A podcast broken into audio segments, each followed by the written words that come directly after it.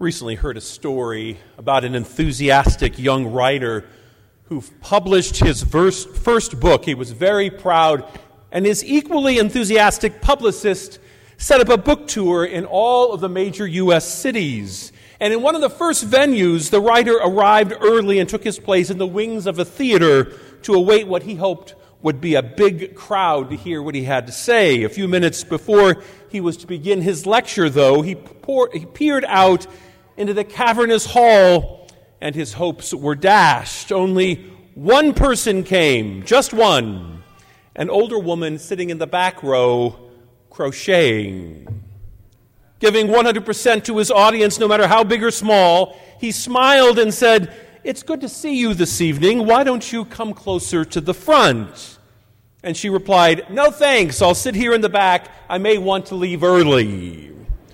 Could there be a more humbling or perhaps even humiliating moment for an aspiring author? Sometimes when I ponder the body of Christ, I think of the varied levels of commitment to the work of the gospel, even at our beloved parish here at Our Lady of Mount Carmel, including pseudo disciples that sit in the back row of life, pondering if they want to stay or if they want to leave early. They have one foot on the, the waters of baptism and the other on the shore, and thus the impact is mediocre at best. In our gospel today, we learn from St. Matthew that there is no leaving early in the task of discipleship. There is no staying put either. The call is to be all in, pushing forward in the often risky ministry to which Jesus called his disciples and subsequently us. Jesus' ministry began with a startling news that John the Baptist, his cousin, had been arrested. The word for arrest in Greek means to hand over, and it's repeatedly used to describe John's fate, as well as Jesus' own deliverance into the hands of his enemies in just a few short years. And the announcement, no doubt, sat heavy for Jesus. For as John goes, so will Jesus. And he is reminded of this in the initial days of his public ministry. As our gospel related today, Jesus chose Capernaum as the base for his teaching, preaching, and healing mission in the territory of Zebulun and Naphtali. It was a small agricultural and fishing village in the region on the northwestern shore of the Sea of Galilee. Major trade routes passed through Capernaum, bringing with it an openness to new ideas and philosophies in life. The northwestern shore was also filled with little towns and villages that provided multiple audiences within walking distance in which to preach the good news and to heal others.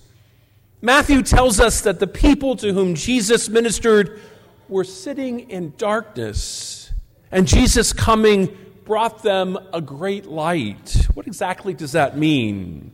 Well, it's because the area around the northwestern shore was the, known as the Galilee of the Gentiles, as pagan Greeks mixed in with the Jews who had only recently begun to resettle in a land that had been devastated by war after war, particularly with the Assyrians.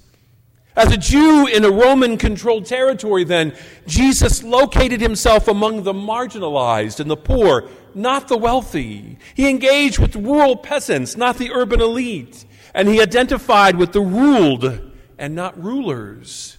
He called the powerless and exploited, not the powerful, and with those who resisted imperial demands rather than with those who enforced them. Thus, Jesus began his ministry among the small, in insignificant places, and with people like the apostles, simple fishermen, as we heard in our gospel today, a tax collector, a zealot, and so on.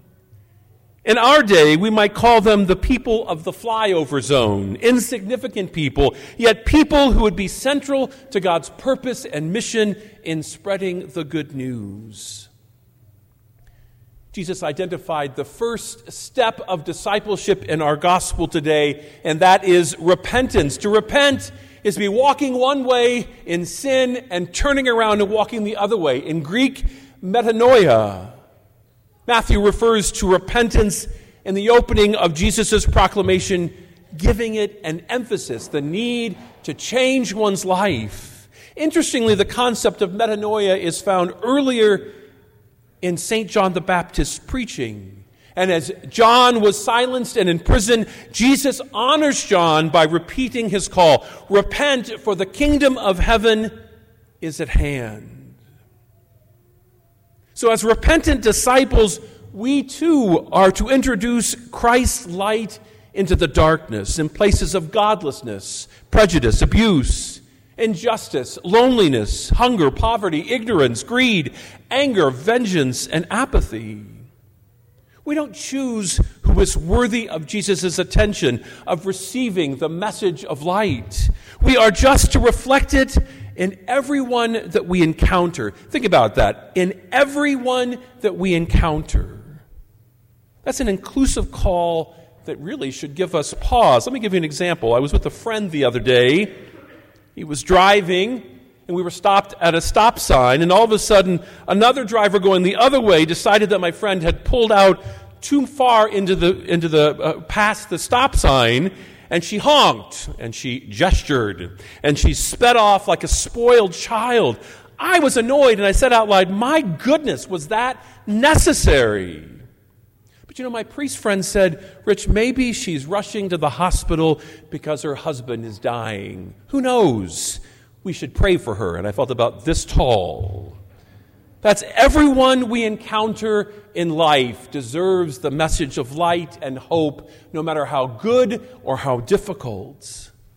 Are we conscious and patient, for example, with often overworked employees of restaurants and grocery stores these days? Are we loving to difficult members of our families and coworkers? Are we generous to those who are poor? Are we conscious of the needs of the sick and the elderly?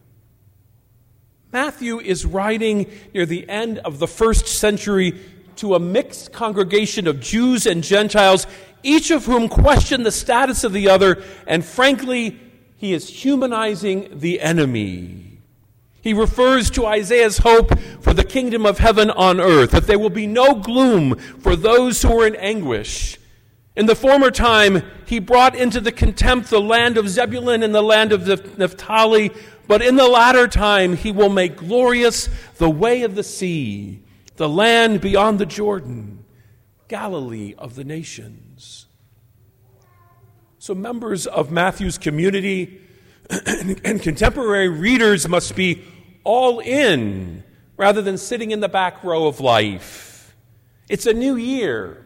And in addition to our awareness of Christ's presence in every person that we encounter, maybe it's time to become active, for example, in a ministry on behalf of those who sit in darkness today, whatever their backgrounds, whatever their perspectives, whatever their states in life.